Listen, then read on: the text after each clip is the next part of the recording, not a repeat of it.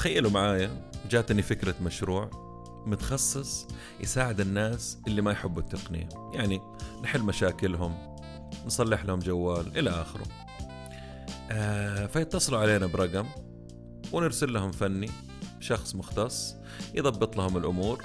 وهو ماشي يقول لهم عشان أنتم استخدمتوا خدمتنا لكم هدية بسيطة مننا أي صورة عندكم في جوالكم إحنا راح نكبرها ونبروزها ونجيب لكم هي في ثلاثة أيام. من كثر نجاح المشروع حقي وانتشار الخبر صاروا يتصلوا علي لأي سبب كان مو عشان أجهزتهم عشان يكبروا صورهم لدرجة إنه بعد فترة صاروا يقولوا مستعدين ندفع لكم عشان نبغى أربعة أو خمسة صور تكبرونا هي. لما اجتمعت مع فريق العمل كلهم قالوا لي على فكرة نفس الشيء بيحصل معانا. الناس ما هي مهتمة في الخدمة مهتمة في آه، الصور وتكبيرها. وبعدها بفترة وأنا جالس أشرب قهوة مع شريكي قلت له أسمع سوقنا ما هو مساعدة الناس في جوالاتهم. سوقنا الحقيقي في تكبير الصور وبروزتها.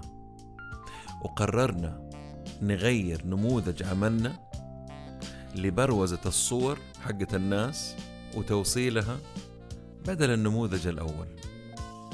هذا يا سادة يا كرام اللي حصل عملية تحول محورية أو pivot.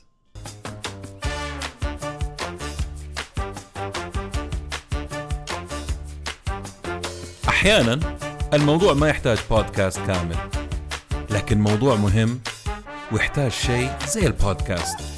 بس ما هو بودكاست. شيء مختصر مفيد سريع. هذا Pod Snacks زي التصبيرة كذا ال appetizer قبل البودكاست. Pod Snacks نتكلم business مع ممدوح الردادي.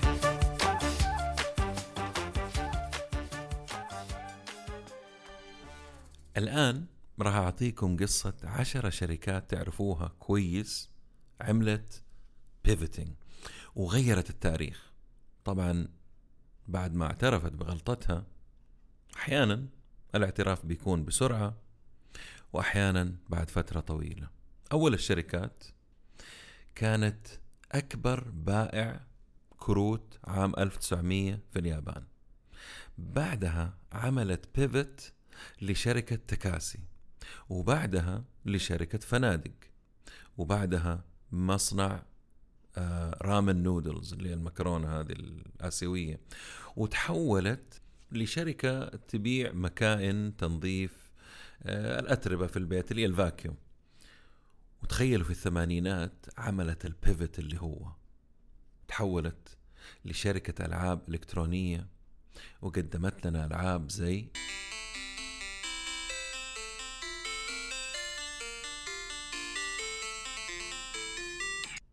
دونكي كونغ هذه كانت آه، من أشهر الألعاب.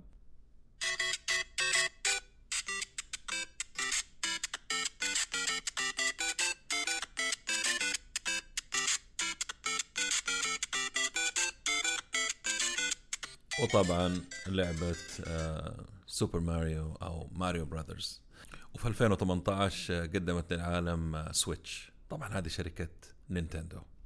هذه الشركة الثانية اللي حتكلم عنها آه، كانت في البداية تخيلوا آخر شيء كنت أتوقعه.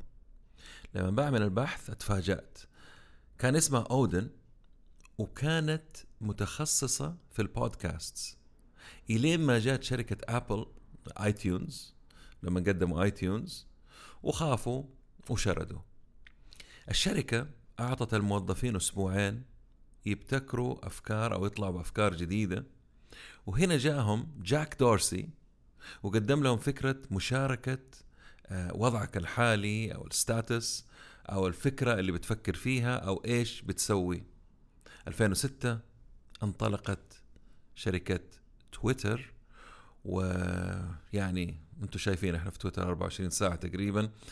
وأتخيل على فكرة من وضعهم اللي جالس يتخبط. طبعا هذا كانت البيفت حقهم من آه، شركة متخصصة في في البودكاست أو منصة للبودكاست لمنصة زي ما أنتم شايفين كيف اليوم.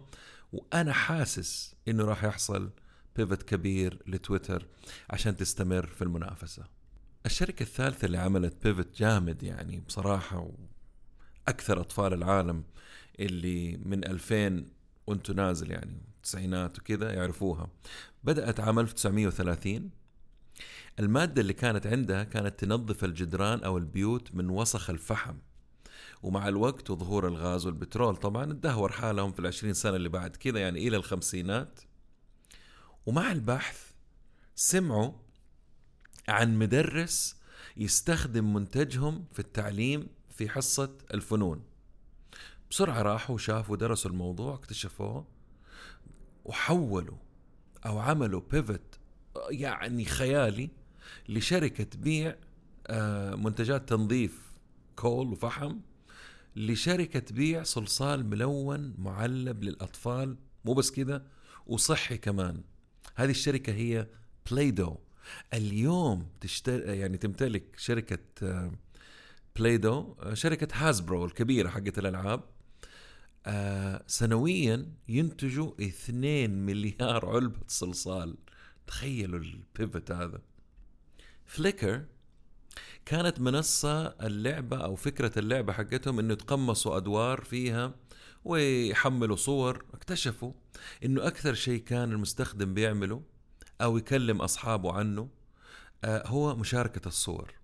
وهنا كان ال pivot حقهم طبعا وسنة 2005 أشتروهم ياهو هذه شركة Flickr خامس شركة بتكلم عنها عملت pivot الكل يعرفها ستاربكس قصتهم كلها يعني قصة ستاربكس كلكم تعرفوها.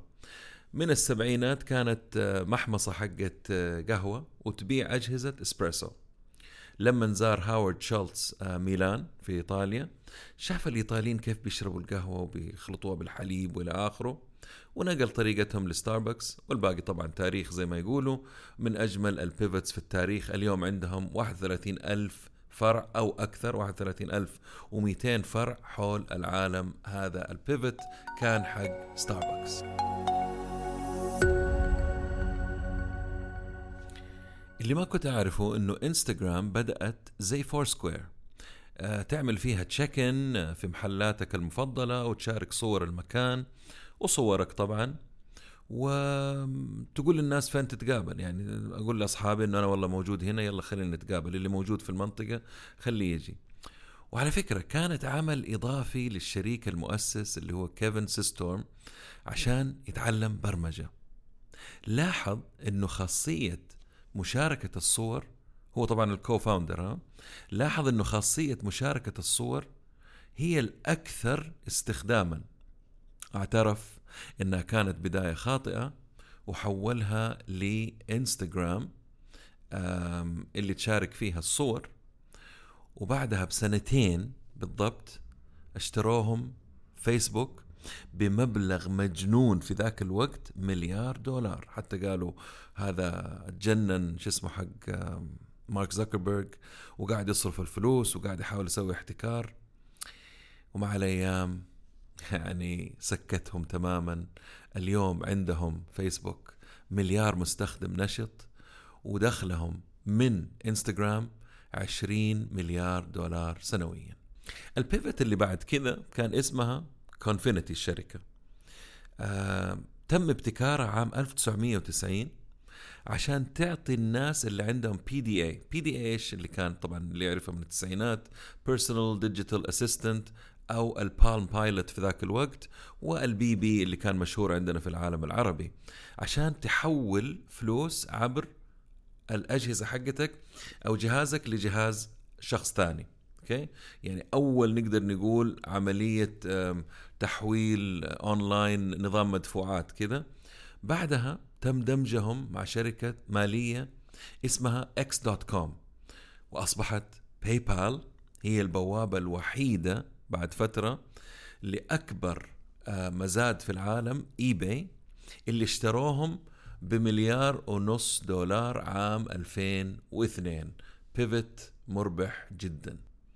خذوا ال pivot هذا اللي أكيد تعرفوا القصة حقتهم بعد فشل شركتهم مؤخرا يعني. نوكيا خذوا بس ال pivoting المستمر. وأنا جبت سيرة آه، وذكرت القصة هذه لهدف في نفسي راح أقوله في نهاية البودكاست. بدأت في صناعة الورق بعدها الأبوات ال boots الأحذية المطاطية بعدها في الإلكترونيات بعدها في الاتصالات وأخيرا ال pivot الكبير باعوا كل شيء وركزوا على واحد شيء اللي هو الهاتف الذكي وقدموه للعالم عام 1992 وأصبحوا الأكبر عالميا في ذاك الوقت. هذه شركة نوكيا ويليام ريجلي جونيور طب في فكرة اللبان أو العلكة لما كان بياع صابون و baking powder يعني من بيت لبيت يعني. وكان لما يبيع يعطيهم لبان هدية لما يشتروا. لاحظ الاهتمام باللبان وفرحتهم فيه. ترك الوظيفة وراح عمل pivot شخصي و pivot كامل آه ومهني وأنشأ شركة Wrigley العالمية اللي تقدم لنا Juicy Fruit Spearmint و Doublemint المشهورين وبدون منافس أقوى شركة لبان في العالم.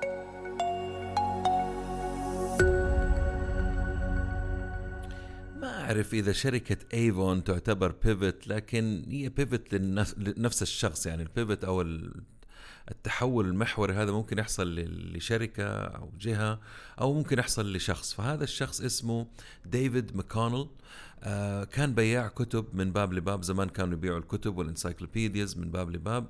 لاحظ اهتمام السيدات في البيوت في ذاك الوقت لما كان يعطيهم عطر هدية. لما يشتروا لهم يعني محفز عطر هدية.